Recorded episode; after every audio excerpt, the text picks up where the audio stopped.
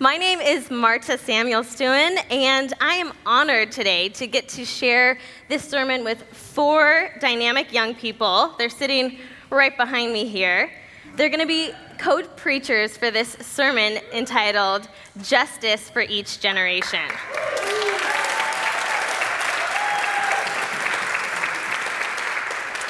They can feel your love already, I'm sure. Our shared sermon uses uh, Ephesians 4 25 through chapter 5, verse 2. You're welcome to open to it now if you'd like. We'll have each person cover a few of these verses. You'll hear them in order. So instead of hearing the scripture in its entirety before, you'll get to hear them um, from each preacher. Does that sound all right? Okay. I'm excited for you to hear from Henry, Anthony, Dominic, and Kaylin. Will you say a prayer with us now? God, we thank you that you are still speaking, that you have things to say, things to teach us, spoken through all different ages of your people. Thank you for Henry, Anthony, Dominic, and Kaylin. Thank you for who they are and for the gifts that they bring to this community. We pray this morning that the words of our mouths and the meditations of all our hearts would be acceptable in your sight. O oh God, our rock, our Redeemer, and our great Creator. Amen. Okay, so today's sermon, like I mentioned, is called Justice for hashtag each generation. And it's offered in conjunction with an initiative that has been put forth by our denomination, the United Church of Christ, calling for more than a thousand sermons in solidarity with the Youth Awakening a Nation to Climate Action. Youth Awakening a Nation to Climate Action. I really like the phrase climate action because it makes me feel like I am not just a passive observer of climate change. It makes me feel like I have agency, that we have agency in how we respond together. Taking climate action speaks to a shared responsibility in how we keep this planet clean and healthy. Today's sermon is also in solidarity with 21 youth who filed a constitutional lawsuit against the United States president and the federal government for failure to meaningfully address climate change.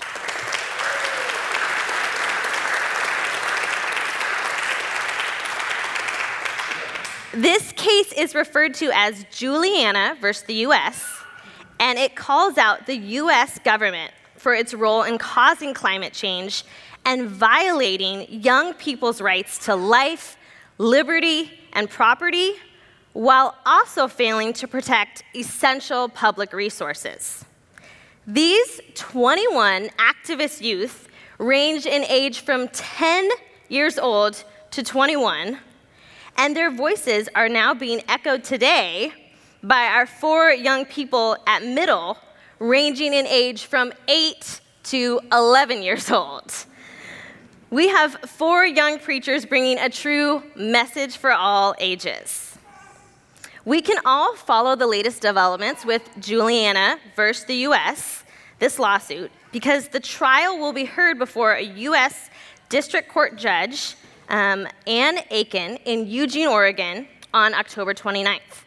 So I encourage you all to follow these developments as they come this fall. People of faith and conscience are speaking out in solidarity, acknowledging the real significance of this lawsuit and declaring a livable future as a right for all future generations. When we think about addressing or tackling climate change, we are short sighted if we just think about our own lifespan on this planet. That's why it's essential to listen to the new voices of young people who are raising the alarm. We may have inherited a problem, but we are responsible for what we do about it and what type of world we pass on. And responding to issues of climate change is going to require us all putting our heads together, different ages and life experiences working in tandem. Pope Francis has said Intergenerational solidarity is not optional, but rather a basic question of justice, since the world we have received also belongs to those who will follow us. Intergenerational solidarity, working cooperatively with all different ages and different generations, it is not an option. It's not an, oh, that would be nice if we eventually got around to actually responding to climate change. It's a question of justice. And if we are lovers and doers of justice, Middle Church, then we must also be about justice beyond our immediate generation. We must be concerned about the world we are handing to the next generation. It's morally wrong to have disregard for our neighbor just because we don't or we won't feel the same impact.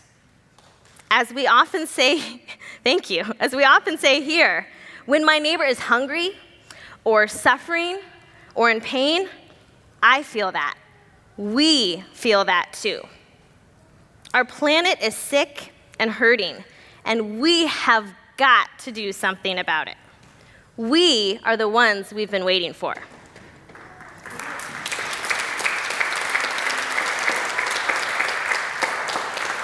Amen. The writer of Ephesians was exhorting a community to be truth tellers, to put away falsehood and excuses and denial and an it's not my problem kind of attitude. This letter says, Let us all speak the truth to our neighbors, for we are members of one another. Isn't that beautiful?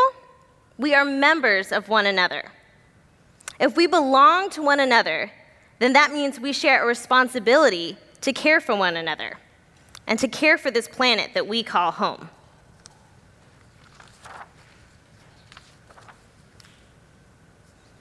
I invite you to listen to these four truth tellers now, remembering that we are all connected.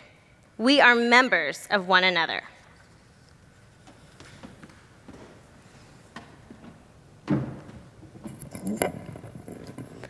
Hi, my name is Henry Gibson, and I am sharing from Ephesians 4, verses 26, 27, and 29. Be angry, but do not sin. Do not let the sun go down on your anger, and do not make room for the devil. Let no evil talk come out of come out of your mouths, but only what is useful for building up, as there is need, so that your words may give grace to those who hear. The word of God for the people of God. Thanks be to God. A lot of us are angry, and rightly so, from what has been happening. What, from what has been allowed to happen to the earth. What are we letting happen to this beautiful land the Lord has given us, given to us? We have turned much of the earth into a wasteland forged by us. We have thrown plastic into the oceans where it is now strangling sea life and our trash into horrid land masses. The once very great land we are so ha- lucky to have is badly suffering. We are destroying what we should be protecting. This is why we are angry and have the right to be. Does this make you angry as well? Yes. How then do we use this anger to be productive? The writer of Ephesians says, Be angry, but do not sin. We should use our anger to be productive, to motivate us to make a difference. One way is by organizing rallies and street cleaning groups. The environment is our greatest resource. It, it provides us with water to drink, trees to give us air, good oceans for fish to swim in, and all of the edible plants to eat. However, with all of this, we should be sparing with the resources we use. After all, it's because of us that these resources are scarce. We have been drilling too much oil, cutting down too many trees, and mining too many substances from the earth. People use cars, which then use gas as if it were an infinite resource. We should teach people not to throw out edible, good food. We need to be more mindful about what we unnecessarily waste. Our anger can be a useful tool. It can motivate us to make positive changes for the sake of the environment and future generations. We can encourage one another to make these changes, to use our anger and our shock to be productive. We can build one another up as we take care of the earth so that our words may give grace to those who hear. Thank you.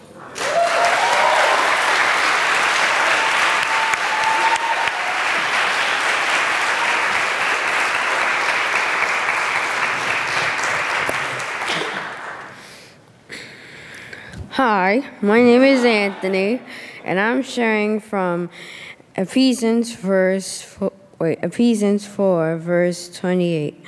Thieves must give up stealing rather than let them labor and work honestly with their own hands so as to have something to share with the needy. The word of God for the people of God. Thanks be to God. This is a tough verse to connect to. I think Marta may have assigned me the most difficult one from the passage.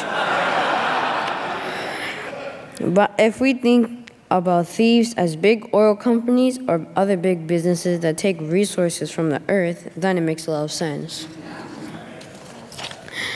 Especially when the companies that remove resources from the earth end up hurting more than helping the communities where they're drilling. Pipelines often have leaks, and oil spills greatly damage the environment and different species who call that area home. In 1994, one of the biggest oil spills in history took place. This was before I was born, but as I researched the major oil spill disasters, I am very interested in the Kolva River oil spill in Russia. The total amount of oil spill was 84 million gallons. Nobody died, thankfully, but it had a major impact on the environment and surrounding communities. They tried to clean it up, but it froze into the vegetation. A badly corroded pipeline caused this.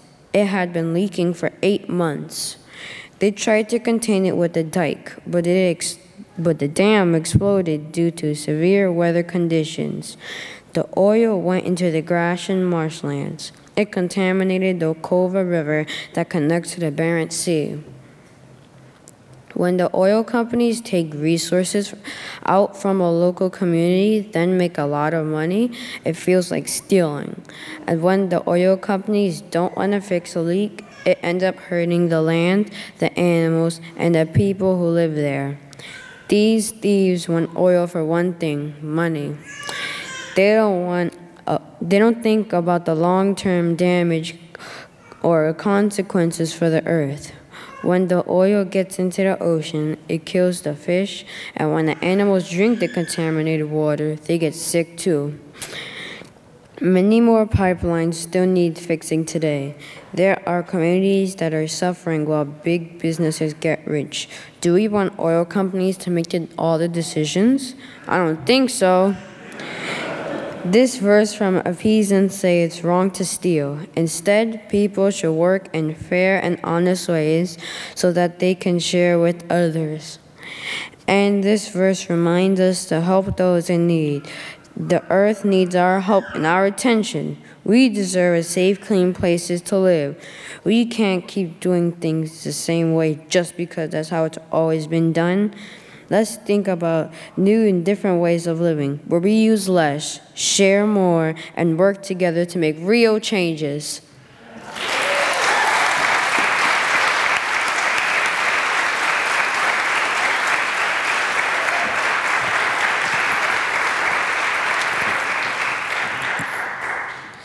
My name is Dominic Vizioli, and I'm sharing from Ephesians 4, verse 30. And do not grieve the Holy Spirit of God, with which you were marked with a seal for the day of redemption. The word of God for the people of God. Thanks be to God. When Jackie preached on Earth Day, she talked a lot about what a big problem plastic is in the world. And since then, I've noticed that plastic is all over the place in our oceans, on the street, it takes a long time to break down and decompose. She had us repeat, no more plastic. Say that with me. No more plastic. Amen.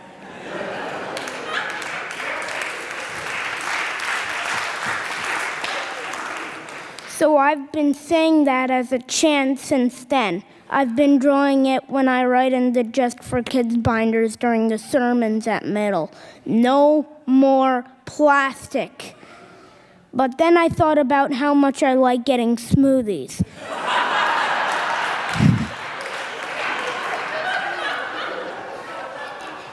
they come in a plastic cup with a plastic lid and a plastic straw.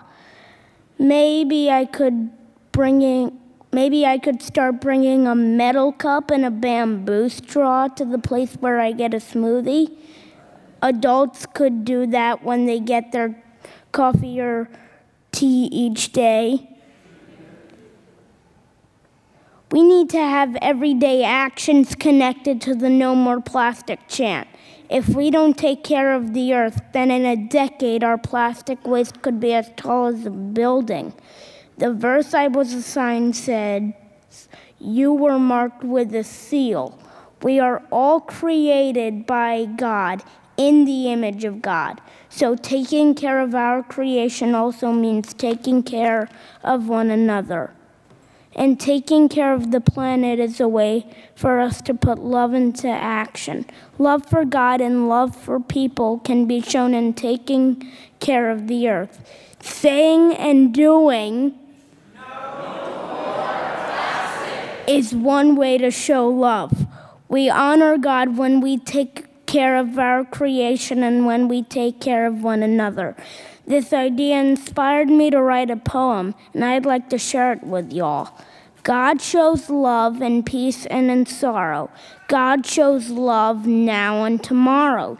He shows that love with calmness and kindness, so we can love others with all wiseness. The creation of earth connects us all. I'm sure when God created, He had a ball. We honor God by caring for our creation and loving people from all the nations. Thank you.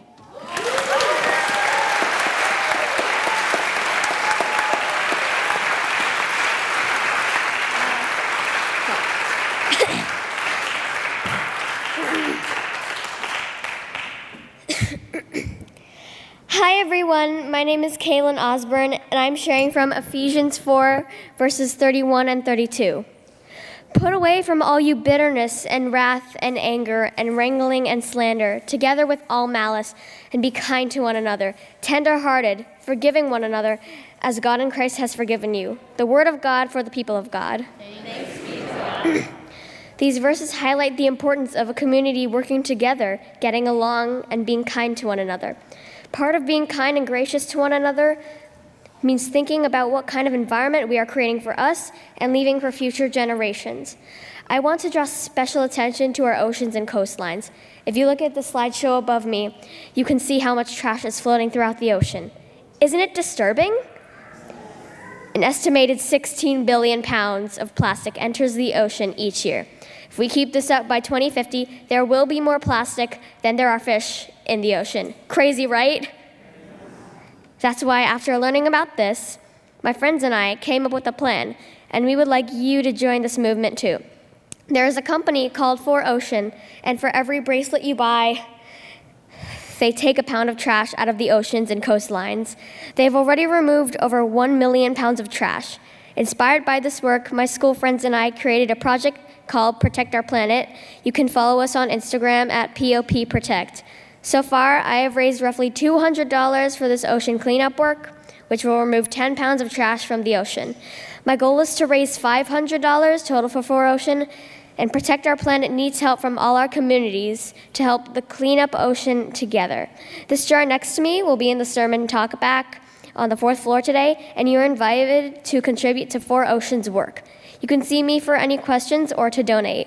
Protecting our planet must be a community driven experience. If you see people using too much plastic or littering, don't stay quiet, because this is our Earth and we can decide if we want to live in trash or in a stable, happy world. It takes people working together to make a difference for our planet. Middle Church, we are a community and we can take action together. Thank you.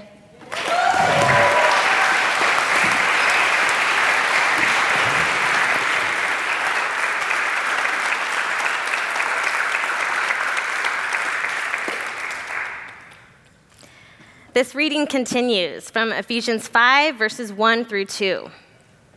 Therefore, be imitators of God as beloved children and live in love, as Christ loved us and gave himself up for us, a fragrant offering and sacrifice to God.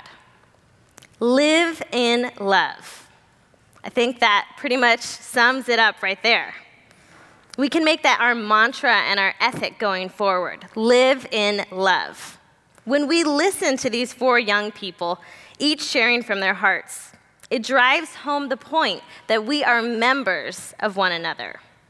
And the model of a community in this early church letter describes everyone, all of us as children, beloved children. I think that helps us live and maintain a we're all in this together mindset and approach when it comes to caring for the earth. Seeing one another as beloved children of the Creator and seeing how we belong to one another. I mentioned the idea of intergenerational solidarity earlier, but I also want to highlight a concept and approach known as intergenerational equity. It's a key concept of sustainability and sustainable development. Intergenerational equity is defined as fairness or justice between generations. That's ultimately what we've heard today and what young people are challenging through the Juliana versus US lawsuit, connecting present and future generations and demanding that future generations have a right to a stable climate and healthy atmosphere. Legal scholar Edith Brown Weiss provides a wonderful framework in her 1992 paper titled Intergenerational Equity A Legal Framework for Global Environmental Change. She writes Sustainability is possible only if we look at the earth and its resources not only as an investment opportunity, but as a trust passed to us by our ancestors to be, jo- to be enjoyed and passed on to their descendants for their use. Such a planetary trust conveys to us both rights and responsibilities. Most importantly, it implies that future generations too have rights. Although, to be sure, these rights have meaning only if we, the living, respect them and if this respect transcends the differences among countries, religions, and cultures. We, the living Middle Church, hold the earth in trust for future generations. We are responsible to one another, and we are responsible for protecting the planet for the ones that will come after us. Sustainability requires that we work together across different ages and generations cooperating to find and implement new solutions. It takes all of us doing our part and working collaboratively in a community driven mindset. The same letter from Ephesians that was written from jail to encourage a community on how to work and live together 2,000 years ago applies to how we operate as a global community set on intergenerational equity today. Let us approach climate action in solidarity with one another as a justice for each generation issue. It can sometimes feel that, like Paul, the writer of Ephesians, we are in prison, chained to a world that's addicted to fossil fuels, imprisoned to corporations that put profits over people.